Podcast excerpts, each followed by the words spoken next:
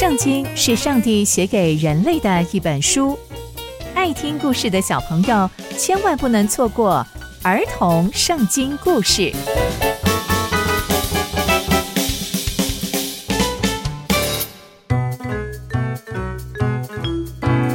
各位亲爱的大朋友、小朋友们，大家好，我是佩珊姐姐。小朋友们，今天佩珊姐姐要跟大家分享的故事是耶罗波安执迷不悟。我们在前几集中知道，耶罗波安一直在惹怒上帝。上次啊，上帝还帮助了耶罗波安医治了他的手。那耶罗波安会不会因为经历到神迹，就此罢手悔改吗？那接下来又会发生什么样的事情呢？就让我们继续听下去吧。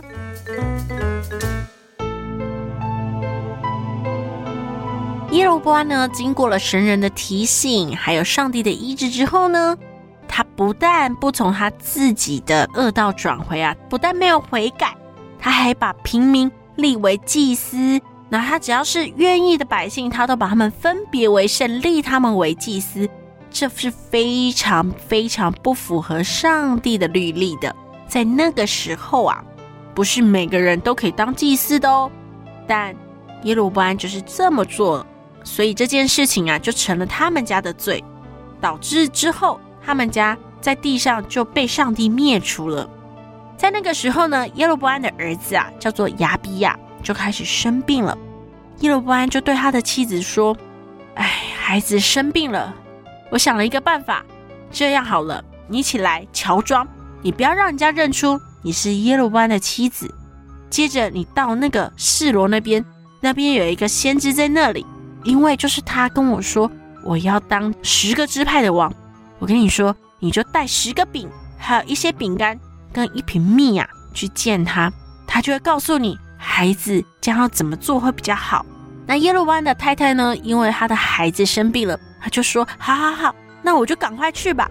他就动身往示罗去，到了亚西亚先知的家。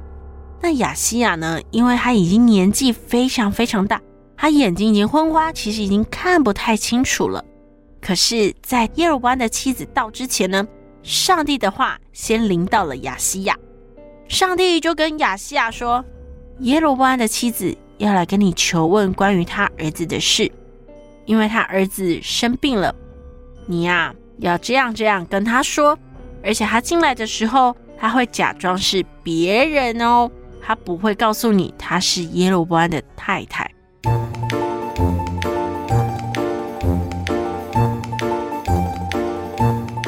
从今天的故事呢，我们可以知道耶罗波安还是非常的顽固，仍然执迷不悟，不以上帝为上帝。但故事的发展到后来，我们会发现耶罗波安其实对上帝仍然是有相当的期待，所以他让自己的妻子去恳求先知，这就是一件很奇妙的事情了。